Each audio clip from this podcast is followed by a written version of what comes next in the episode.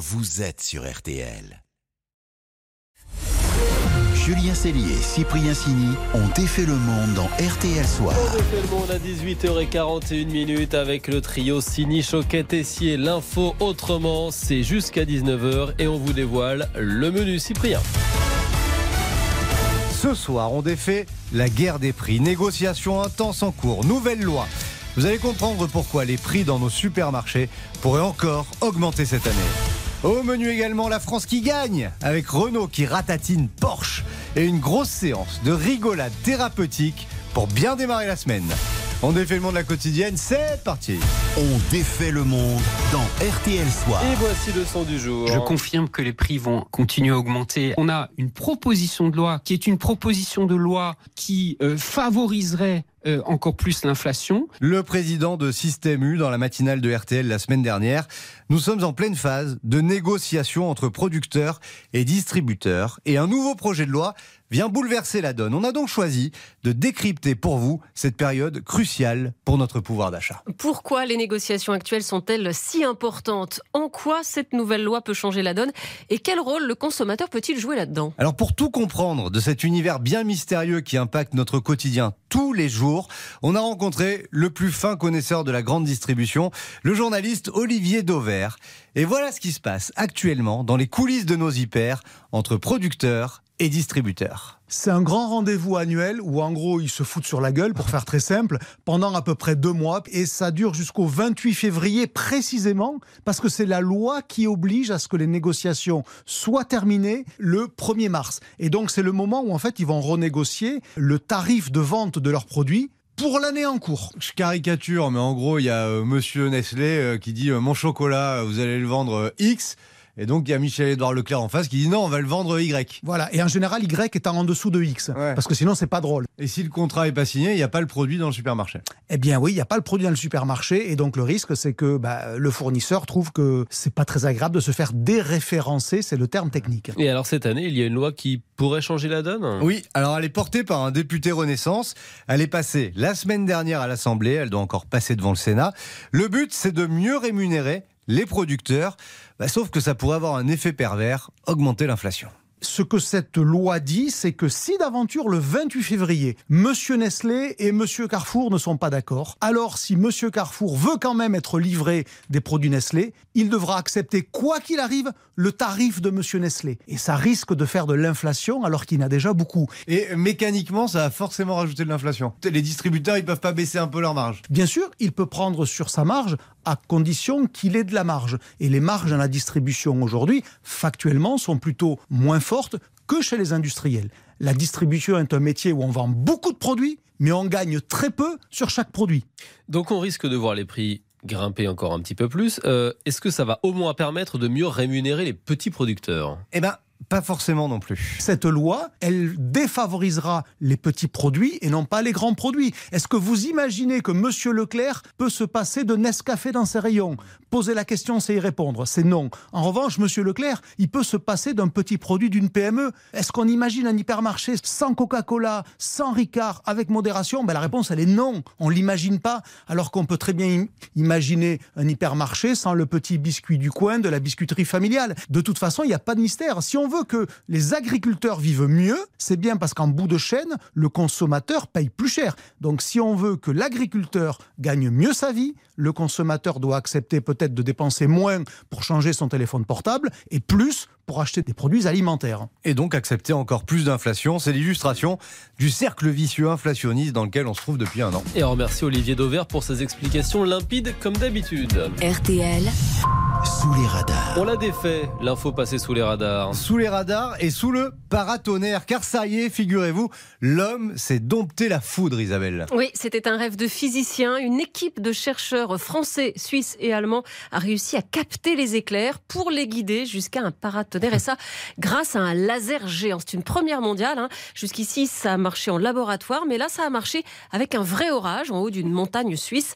Alors, pour faire simple, la foudre, bon, c'est la capter depuis l'invention du paratonnerre paratonnerre au XVIIIe siècle avec Benjamin Franklin. Dans l'expérience de nos chercheurs, le laser vient remplacer le paratonnerre. Le faisceau crée une sorte de couloir. À cet endroit-là, l'air devient en partie conducteur et donc c'est un chemin privilégié pour la foudre. Après, bon, bah, pour que ça marche, il faut aller chercher l'éclair. C'est ce que fait le laser. Et après, bah, au lieu de frapper n'importe où, l'éclair suit le couloir. Il va plus droit que les autres, plus vite aussi. En deux mois et demi d'expérimentation, le laser a été allumé pendant six heures et demie d'orage. La foudre a frappé quatre fois en haut de la montagne et à chaque fois, elle a été déviée sur 50 à 70 mètres. On a domestiquer la foudre. L'idée, bien sûr, c'est de protéger les, les, installations stratégiques, par exemple les aéroports. Et l'étape suivante, eh ben, ce serait de réussir à déclencher la foudre un peu façon Jupiter. Voilà. Mais on peut pas, euh, je sais pas, produire de l'électricité avec la foudre? Bah, on avait déjà essayé Alors, ça. On, avait, on avait cherché ça, mais c'est très, très, très, très compliqué. C'est l'étape d'après, quoi. Ils y ont pensé. Ça, pourrait solutionner beaucoup de problèmes, ça. Une petite pause et on défait le monde continue dans RTL Soir avec la France qui roule et la France qui gagne. Julien Cellier, Cyprien Sini ont défait le monde. Julien Cellier et Cyprien Sini ont défait le monde dans RTL Soir. Et on défait le monde avec une winneuse du jour en bleu, blanc, rouge maintenant. Oui, la France qui gagne avec la marque Alpine. Le pari plus que réussi du groupe Renault, Isabelle. Ah oui, l'Alpine, c'est vraiment la win. Je cède le slogan hein, si besoin. Parce que bon, globalement, les ventes de voitures en ce moment, c'est pas terrible. Et chez Renault notamment, une quatrième année consécutive de baisse en 2022, moins 5,9%. Ça, c'est le chiffre pour l'ensemble du groupe. De fait, la marque Renault recule, mais Dacia progresse. Et alors chez Alpine c'est carrément la fête avec des ventes en hausse de 33% par rapport à 2021. Alors, d'accord, on plafonne à 3500 voitures immatriculées dans le monde entier. C'est un petit marché, un marché plutôt français, 60% des ventes dans l'Hexagone. Mais attention, en France, l'Alpine a détrôné la star des voitures de sport. Après 70 ans de modèles légendaires, la nouvelle 911 est arrivée. La Porsche 911, même avec sa grosse musique tonitruante, elle peut aller se rhabiller. On vend quatre fois plus d'Alpine en France et même on en exporte de plus en plus au Japon, au Royaume-Uni et en Allemagne, au pays de la Porsche. Ah. Donc, un carton, je vous dis, et une belle histoire aussi. La renaissance d'un mythe français initié eh ben, dans les années 50 par le pilote Jean Rédélé. Après avoir couru sur les principaux circuits avec des voitures dérivées de la série, j'ai pensé que si ces voitures étaient équipées d'une carrosserie euh, sportive, si elles recevaient des aménagements au point de suspension et mécanique, on devait pouvoir faire en France des voitures de sport très valables. Très valable, bah oui. C'est donc à Dieppe, la ville de Jean Rédélé, qu'on fabrique l'Alpine A110, la berlinette, comme on dit. Première présentation et eh ben, au Salon de l'Auto en 1962. Elle est extrêmement basse, elle tient parfaitement bien la route, elle est extrêmement nerveuse, elle monte à près de 200 à l'heure. Une petite nerveuse très à l'aise dans les virages sur les routes de montagne, d'où son nom, l'Alpine. Ah. La berlinette s'habille en bleu, bleu Panama, métallisé. Et sous cette couleur, eh bien, elle se fait vite une place dans les rallyes. Le rallye de Monte-Carlo s'achève. 6 Alpine Renault dans les 10 premières places. 20 ah points au classement. En 1973, donc, musique d'époque, vous avez reconnu, c'est la consécration, le titre de champion du monde. Sauf que c'est déjà le début de la fin. Le choc pétrolier, peu à peu, Alpine s'efface derrière Renault Sport avant de disparaître pour de bon en 95. Ça aurait dû être un enterrement de première classe, mais en 2005, Renault a un nouveau patron, Carlos Ghosn, ah. bien décidé à relancer le haut de gamme. Et dix ans plus tard, en 2016, voilà un retour qui fait chaud au cœur. La mythique Renault Alpine renaît de ses cendres. Euh, l'histoire de l'Alpine, c'est un peu l'histoire de France, de la voiture qui fait rêver. C'est notre Madeleine de Proust automobile. Voilà, c'est reparti. Renault investit 36 millions d'euros pour rénover l'usine de Dieppe, embauche 130 personnes sur un site que tout le monde pensait condamné. Bruno Le Maire applaudit. Ici, vous ne fabriquez pas une voiture, vous fabriquez une légende. Et la légende a toujours de l'allure, la preuve.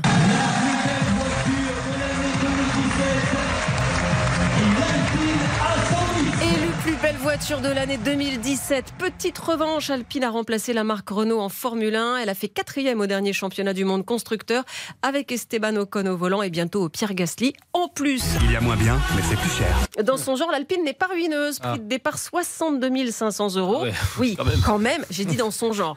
Et puis bon, elle a un tout petit manus écologique parce qu'elle est toute mince, une tonne 100 seulement, alors que la Porsche, elle, elle est au max. Bref, c'est une réussite bleu, blanc, rouge, bleu Panama, bien sûr. J'ai appris une couleur ce soir, bleu, Panama.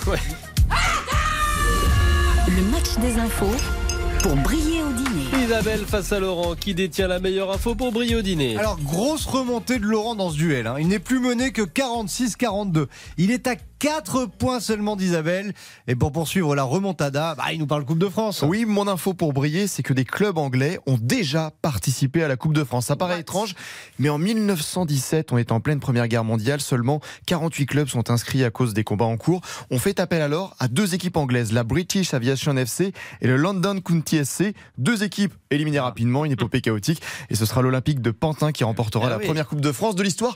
Ouf Ah oui, c'est l'Olympique de Pantin. a- Il y avait deux infos pour briller en une. Ouais. C'est Oh, pas c'est mal, pas mal. ça. Allez, placer Isabelle. Isabelle a entendu dans le journal de 18h que les Français ont bien rempli leur livret A l'an dernier. Et je me suis demandé pourquoi le livret A s'appelle le livret A. ouais. A, a comme quoi d'abord hein Euh, bah, Eh ben A comme rien. C'est juste pour le différencier du livret B.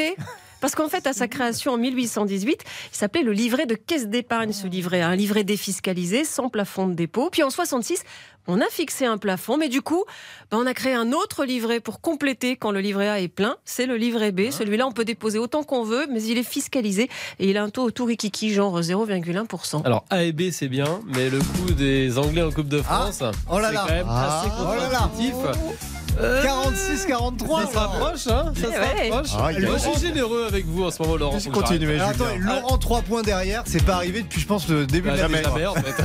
Allez, RTL Soir continue dans quelques secondes. Il y aura votre journal de 19h et on va défaire votre monde et on va rire avec un club du rire. À tout de suite. On défait le monde. Julien Cellier, Cyprien Signé. Julien Cellier, Cyprien Signy ont défait le monde dans RTL. Et on défait même votre monde dans RTL Soir juste avant le journal de 19h avec vos idées et vos sourires aussi. Ah oui, même un rire à gorge déployée, idéal pour démarrer cette bonne vieille semaine d'hiver qui s'annonce, Laurent. Et pour ça, il existe à Ophé en Seine-Maritime un club du rire pour se détendre, lâcher prise. Bonsoir Céline. Bonsoir Laurent. Vous animez ce club. Comment se passe une séance, dites-nous? Une séance de yoga du rire, ça dure une heure. C'est c'est une séance, c'est pour se remplir de joie et de bonne humeur. Ça se passe en trois phases. Il y a d'abord un éveil du corps. Après, on rit, on rit beaucoup, beaucoup en continu pendant 20-25 minutes. Et après, il y a une petite phase de relaxation. Mais alors comment ça marche? Parce qu'on peut pas rire sur commande quand même, si? Ah vous, non, ça on peut pas hein. rire sur commande. Moi, je ris tout le temps, c'est pour ça. Non, en fait, le, le, le rire, au yoga du rire, c'est un rire physique, c'est un rire qui vient du corps, un rire qui vient du ventre et du cœur. Tous les gens qui viennent faire des séances de yoga du rire, c'est des gens qui ont envie de rire, qui ont besoin de rire, et du coup, tout à fait spontanément, tout à fait naturellement, le rire s'exprime. Quand on s'implique dans des mouvements, le rire s'exprime tout naturellement et spontanément. Il faut être de bonne humeur quand même. hein. c'est mieux. faut avoir mieux. envie ou besoin de rire. Il y a des gens qui viennent, qui sont pas dans la joie, qui sont justement dans la difficulté, mais ils ont un besoin très important de rire.